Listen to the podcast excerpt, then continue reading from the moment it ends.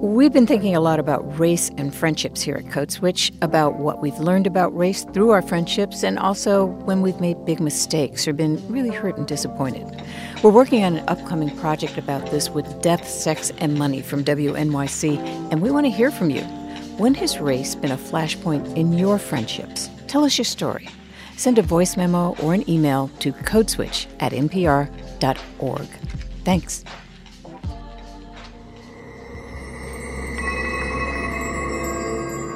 Ooh, chimes and everything. Yeah.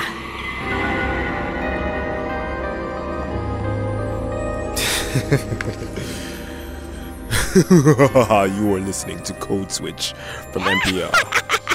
My little pretties. I'm Gene Demby. I'm Karen Grigsby Bates, sitting in for Shereen. So, y'all, here on Code Switch, we have this little nickname for the Halloween season. Uh, it's called Blackface Advent because uh, you can almost set your watch to it. Like every October, we hear news stories about costume parties at schools or at workplaces or on college campuses you know, some grainy footage of some sorority party will leak out into the world, and it becomes mm-hmm. a whole mm-hmm. controversy around, you know, people doing the most or doing the worst. It's a month of blackface controversies and redface controversies and yellowface scandals, and it all culminates in Blackface Christmas on October 31st. Racial mockery and trash candy. Tis the reason for the season. Karen, can you tell I hate Halloween? I can, okay, but good. you know what? Almond joys are not trash candy. But we'll take that up later. They are the worst. Mm. They're better anyway. than mounds, but that's not saying much. you know, lately it's kind of felt like people were in the Halloween spirit all year long, mm-hmm. not just on Halloween. What with all the elected officials who've had their own little blackface scandals this year. Yeah, I almost forgot that that Northam stuff was this year. It feels like so long ago. It's been a long year. Yes. And more recently, the same thing happened with the Prime Minister of Canada, although Justin Trudeau's people called it brownface yeah. Uh, when he got darker while in college, I think, uh, in costume as what he thought an Arabian prince would wear. Because everything is terrible. Ugh. Yeah. everything is terrible right now.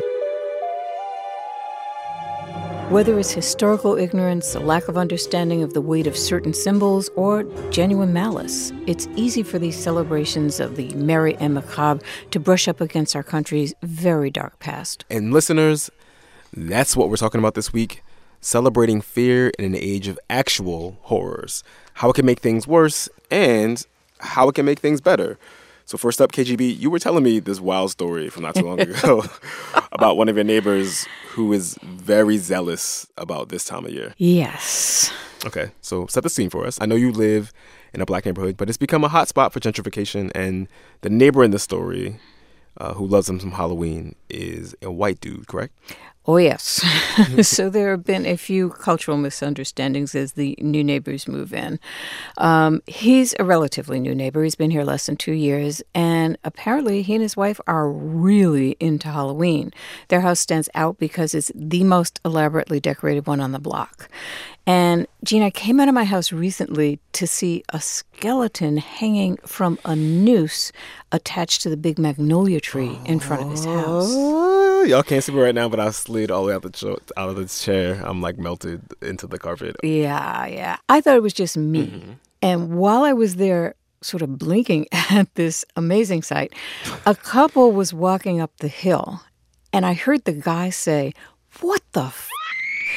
So I knew I wasn't hallucinating. Oh my God. So is that, is it still hanging up from this dude's tree? No. My neighbor, who is black, lives between him and me. And she went over and knocked on his door and said, Listen, you need to take that down. Bless her. Yeah, she told him that nooses strike a particularly unfortunate note in black neighborhoods, and that many of the residents who live in this neighborhood might have older relatives or come from places who yes. know someone who's had that lived experience. Yes. So, what did he say? He was horrified. He said he had no idea, didn't intend the message, and he took skeleton swinging from the noose down right away. Okay, that's good, right? He did replace them with big bags of simulated bloody guts, or I don't know, maybe it was body parts or something. I didn't look too closely. Oh, Halloween! There's no life in me. I've I'm going up the yonder. I can't. I can't.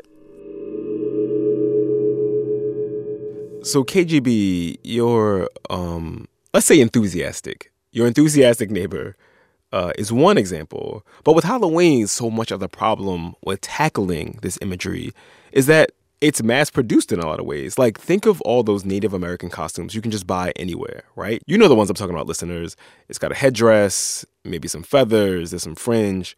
Karen, you spoke to one of our colleagues, Leila Fadel, who said that particular costume has become a shorthand for Native Americans across the country, across time, no matter their tribe or nation. You know, you know those costumes. Every year they're in the prepackaged plastic wrap Native American woman, Native American man on the shelves of pretty much every costume. I saw some earlier this week.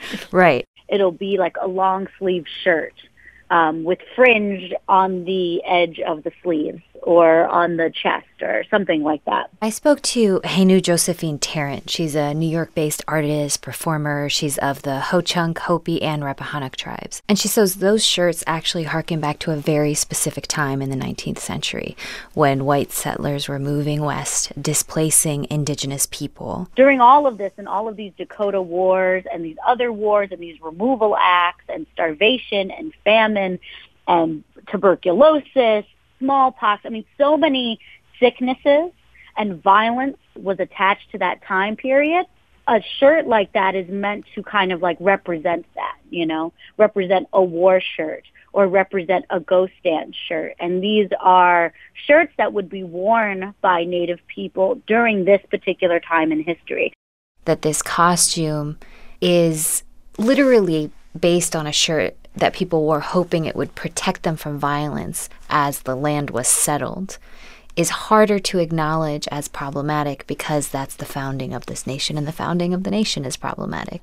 But and she she made that point too. How come this like violent moment in which we're depicted in one specific way is what you choose to memorialize yeah. forever and ever and ever forever. via these costumes in a way, it really um, is a reflection of, I guess, the the nation's kind of um, depiction of what we what how we look to them and what we are to them. The general world is making them eternal victims because of the time period they chose to freeze in ember. Exactly. So seeing these fake suede fringe shirts, the fake braids each year, what does she feel when she actually sees this, these costumes being sold and being worn? She's exhausted, she said. She feels like, in a lot of cases, people will retire certain costumes when they finally understand the offensive nature. And although we still see people don blackface now and again, there is a national uproar because there is an understanding of the history of dehumanization and degradation that goes with that. And she feels like it's very hard for people to understand that same feeling for Native American communities because it's part of this sort of history that's depicted in the films and the silent era films. After Manifest Destiny and through the silent film era into, you know, films with sound, there was a reoccurring theme of like cowboys and Indians always. Mm-hmm. You know, because that is kind of like the quote unquote American story of how we conquered this land, how we went west, and how the 50 states came to be. So this would be the sort of thing that we always saw in all the old John Wayne movies of the, you know, the war whoops and right. the riding bareback on ponies and swooping down and swinging a tomahawk and speaking in um, English that they don't use in real life. Right. And then the other side of cultural appropriation is that money that's being made off of all these costumes is not going to these communities. And um, and she talked about that as well. Like, if you do want to appreciate us in some way, appreciate our culture, which has so much beauty and so much history in it, you can do that. In a way, I completely understand as a non native person why you find our culture beautiful, you know, and I would never look down on somebody for thinking something's beautiful, but you need to find another way to support us. We have products. We have jewelry. We have podcasts. We, you know, we have theater. we have all of these things that we are trying to work on too, you know, and we're trying to get out there. And I would say that's one of the best ways to support us, you know. Um, repeatedly in this country, we've not been honored, you know, from treaties to land agreements to, you know, annuities from the state, you know, uh, to water rights. I mean, constantly uh, we are denied uh, that support from this country. Well, hopefully, as time goes on, we'll be seeing less and less of those kinds of costumes and more and more support for the communities that the costumes are alleged to represent. Yes. Speaking of, what are you wearing for Halloween? if I can find the right stuff, I might go to Ruth Bader Ginsburg. Ooh. I need a gavel. And you need the the like the little lace collar. Yeah. I think nine zillion other people had that idea. You should do her bought them. workout outfit actually. Oh, with, with her the little, yeah. with her little two pound weight. Yes, that's about my speed. Leila Fadel, thanks so much. Thank you. When we come back, how horror fiction can help us process real life trauma. real life is so scary. Racism is so scary. Climate change is so scary that a movie about some demons and monsters and vampires, listen, that's nothing. That's after the break. Stay with us, damn it. Stay with us.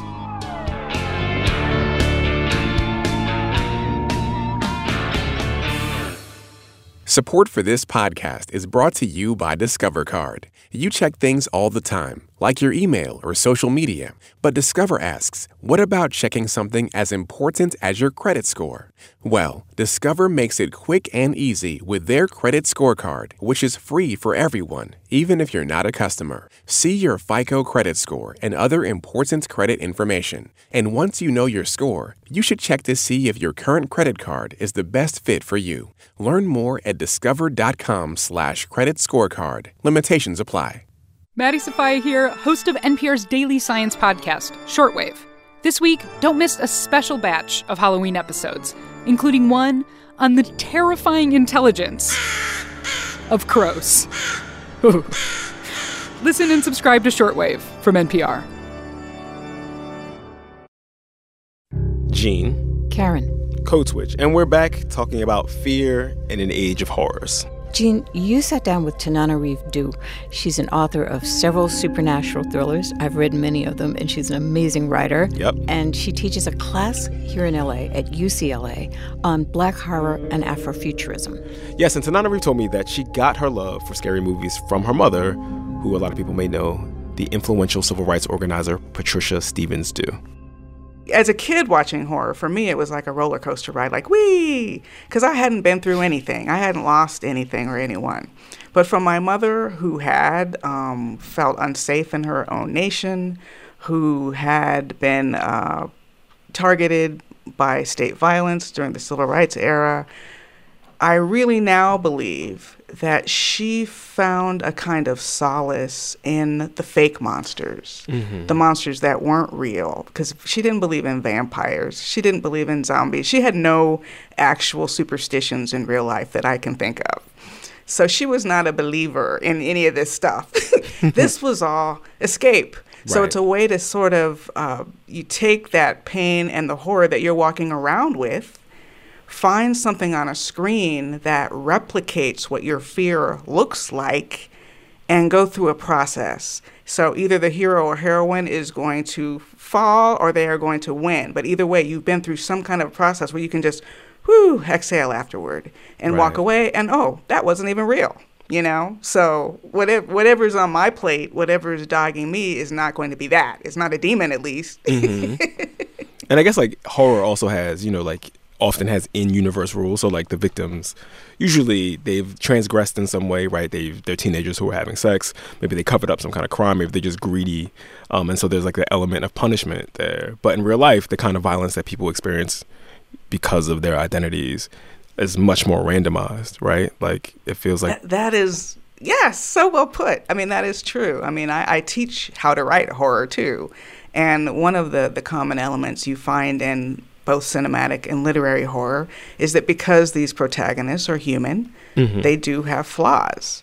And what you do is you you amplify those personal flaws as the doorway that leads them to the mouth of the supernatural. So there is this sense that even a small transgression can be so unforgiven in the world of a horror novel or or a horror movie that it unlocks the door to the demon or you know it, it wakes the vampire or it leads you straight into the arms of a zombie because you weren't even supposed to be here right now. Right.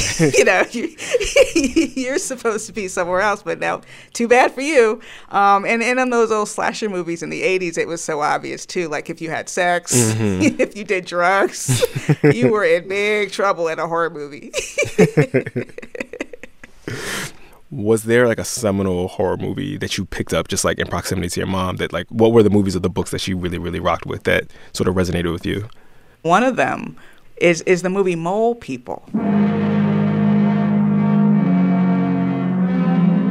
Right? I just remember being a kid watching this movie mole people thinking it was so scary. Can you tell us a little about the mole people? I've, I've never seen this movie. It's mostly very forgettable. But it's a bunch, a bunch of scientists who, I don't know, they discover like an alternate world under the earth uh-huh.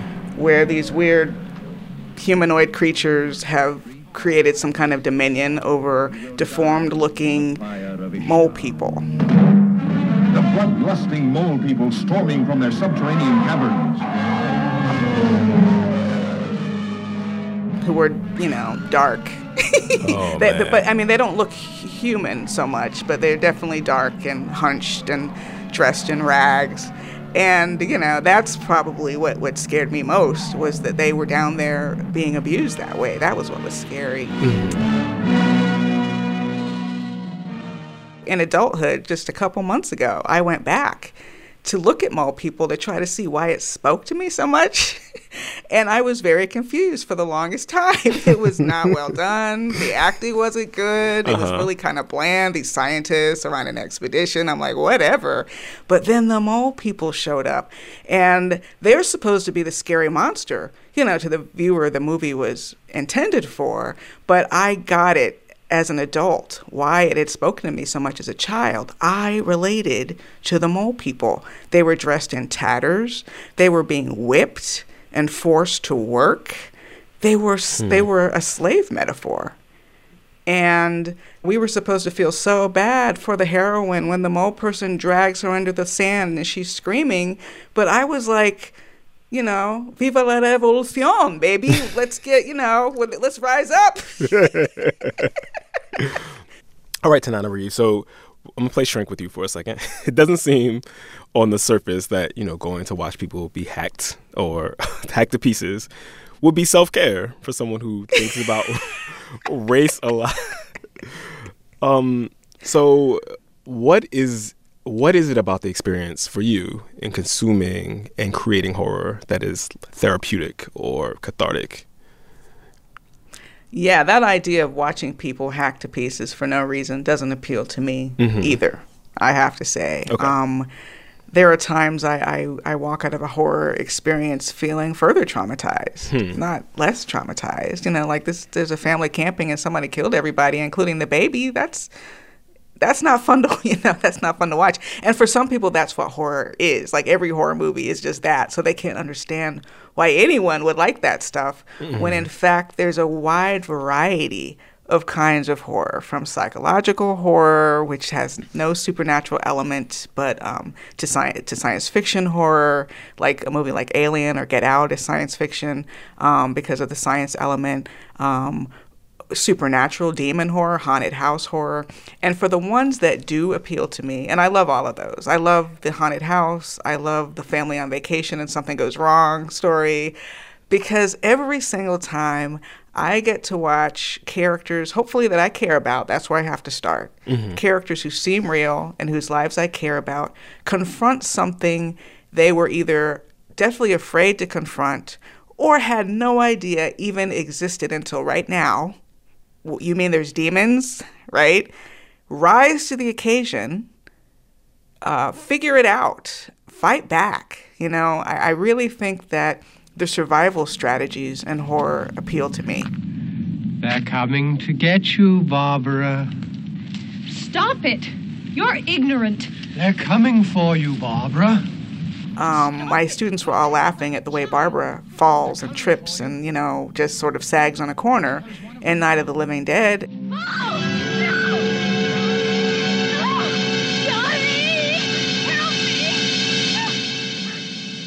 And that behavior does not appeal to me because that behavior will not do anything for me if anything really goes down where I have to run or fight. And I do think in a time of heightened political crisis and social crisis, a lot of us do sort of sit with that feeling that we don't know was that a car backfiring or do we need to dive under this table? Mm-hmm. And if I have to dive under this table, what do I need to grab so I can hit somebody with it? You know, this is more and more in the back of our minds. Are your neighbors going to descend on you for no reason because of something that has nothing to do with you? Are you going to have to run? These are real questions. So for me, uh, horror isn't theoretical. It's not oh, like what if scary things happened. it's like it's scary things do happen, and I want to watch people dealing with scary things because they're teaching me how to survive. The ones who do survive, and they're also teaching me what not to do. The ones who don't survive. Mm-hmm. So either way, I walk uh, out of a good horror movie feeling like I said empowered and and to me it's worth it like going through that gamut uh, and being frightened um, and seeing characters rise to the challenge and, and usually somebody can walk away right? That feeling of triumph really feeds something deep in me. But i do i will add this. Uh, as more and more black horror and horror starring black people gets popular we do have to grapple with this question of how we treat black bodies and violence against black bodies on screen because this is this is very real you know um, a traumatized community in its entertainment in some ways is not going to be able to sit and relax at watching certain kinds of violence right? Of course in horror people do die but you want to give death meaning and you want to treat death with respect. You don't write lazily so that a character does something stupid and dies. You don't do that in any kind of horror, but especially for black characters. Do not let them go out being stupid. Especially in real life, in which, you know, violence, deadly violence against black and brown people is often sort of treated as meaningless and almost like a natural thing. Yeah, I'm still so upset that Mike Brown's body was left lying out in that street for hours and hours on some kind of display you know, as if to some sort of like warning to the community. What? It's just a sick. I won't even. Someone might say, "Oh, it was an oversight" or whatever, but that oversight? Are you kidding me? That and that kind of trauma is something that we live with. So even if we don't know Mike Brown, that might not be my son. We know it could be our son. That could be our street, right? Mm-hmm. And it feels very personal. So so yes, knowing that, um, creating black characters and brown characters. You have there's a wariness that a lot of us carry in life where you know the joke that we make fun as we watch horror movies oh people would never do that and i kind of you know just roll our eyes in bad horror movies i would say so so our characters have to sort of bring that same awareness in in the fiction in the horror you know in the fiction and in the films that they're not arbitrarily doing stupid things, that they're thinking it through, that if there's a sign of trouble, you react to that sign of trouble. You don't walk toward it, you walk away from it.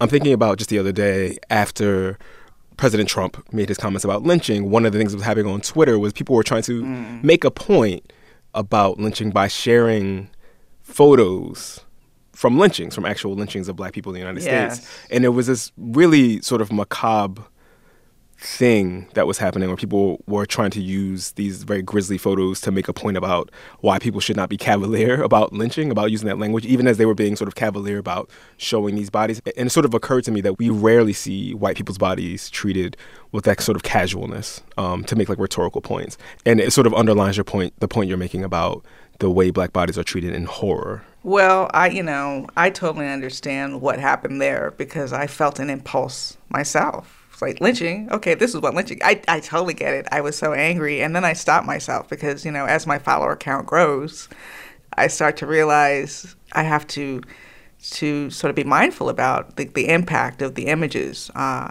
that I tweet have on my followers who are already traumatized, mm-hmm. right? So whether they're black, they're white, whatever, it's we're all sort of like-minded in like what the hell is going on, and daily trauma is is bad enough. You know, I learned with Tamir Rice, the poor um, child shot playing with a toy gun in Cleveland, that I can't watch police videos anymore so even if you tell me this 11 year old girl is only being beaten or whatever by a police officer, I can't, I know I can't watch that, which might sound funny um, or ironic rather for someone who writes horror. But I don't have the sta- same stomach for real life horror. Mm-hmm. And to me, uh, a police officer physically abusing or even berating an 11 year old child at her school is horror. So horror movies and horror fiction provides like a safe way to process the, the feelings of horror around things like Trayvon Martin and Michael Brown that can't get resolved in real life?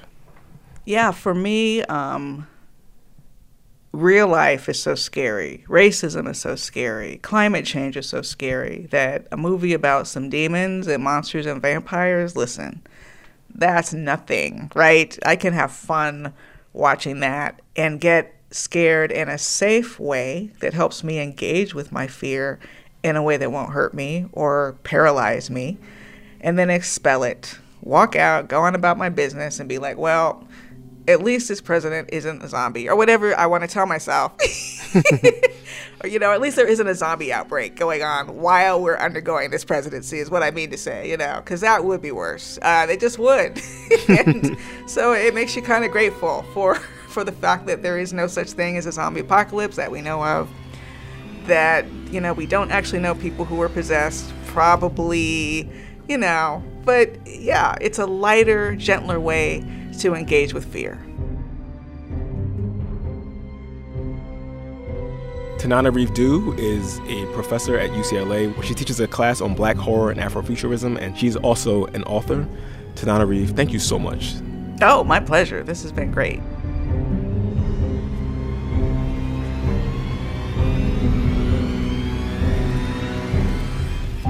So many longtime listeners of the Code Switch podcast know that we often ask people to tell us the song that is currently giving them life. Uh, we haven't done that in a minute. We're trying to get back into it. But since KGB is here, I'm going to put you on the spot. Karen, what song is giving you life right now? Gene, it's Halloween week. So, what song would I be listening to except Stevie Wonder's Superstition?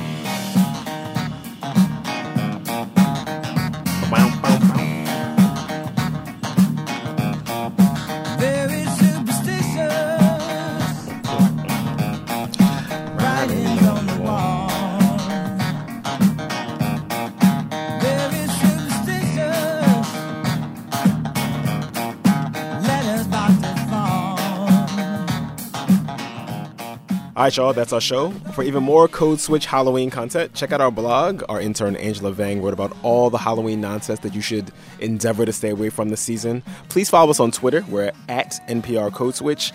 You can follow Shereen at Radio Mirage and me at GeeDee215. And Karen, what's your screen name again?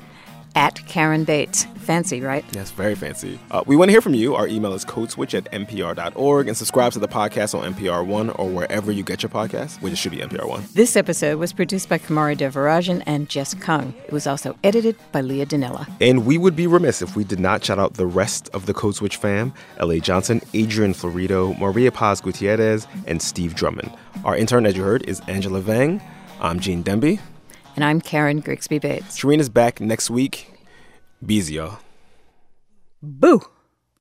People are obsessed with zombies, whether it's watching them be hacked away on TV or planning for the apocalypse. So, this week on Throughline, we're exploring the origins of the zombie. And just like the movies, it's a dark one. Throughline from NPR, the podcast where we go back in time to understand the present. Zombies don't laugh like that, though. No, that's true.